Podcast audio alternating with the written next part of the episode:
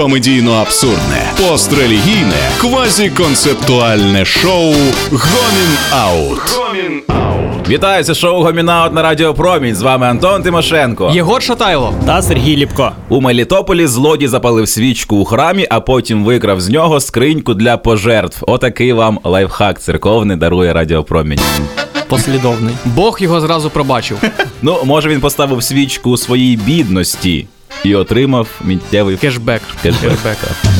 Чоловік розповів, що спочатку запалив свічку в церкві, а коли зрозумів, що ніхто не спостерігає за його діями, що нормально для церкви, виніс дерев'яну скриньку для пожертв під верхнім одягом. Перепрошую, як, що нормально для церкви? Ти колись запалював свічку в церкві? Над тобою 1000 інструкторів одразу. Кожна бабуся має сказати, що під кутом 45 градусів, бо 45 – це 45-та глава Конституції церкви.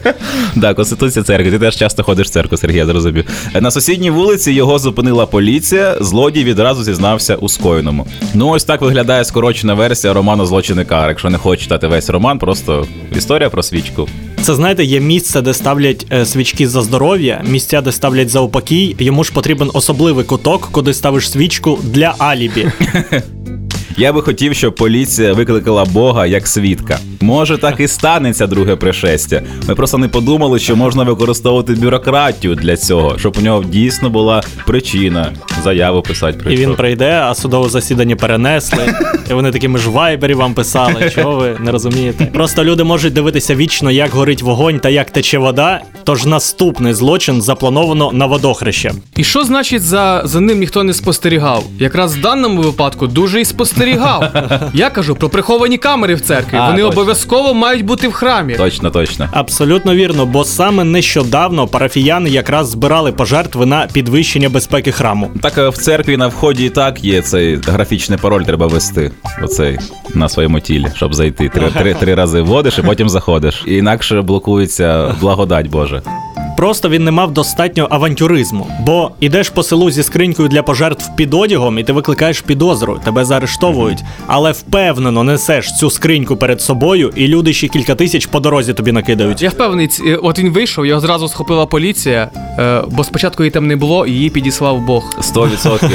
Тим паче в Україні однаково ефективно працює поліція і молитви. Бо що не кажи, а міністр внутрішніх справ Денис Монастирський має виправдовувати своє прізвище.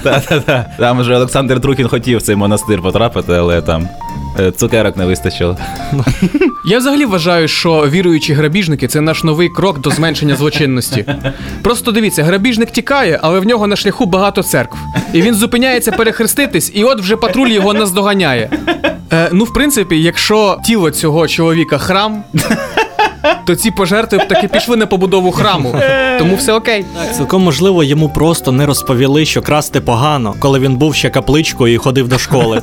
Гомін Аут. Сума завданого збитку наразі встановлюється. За даним фактом вирішується питання про відкриття кримінального провадження за ознаками крадіжки. Угу. Тепер його адвокатам треба подавати документи на апеляцію та індульгенцію. Він може сказати, я готовий предстати лише перед Божим судом, тому давайте не будемо тут починати. Так, або бути виправданим на підставі закону про прощену неділю. А як іронічно виходить, що зараз від суми пожертв, які зібрало на храм, залежить міра покарання цього, яка буде цьому чоловіку. Тобто, чим добріші віруючі були люди, тим більше років він отримує в'язниці. В моєму житті це перший випадок, коли релігія дійсно впливає на твоє життя.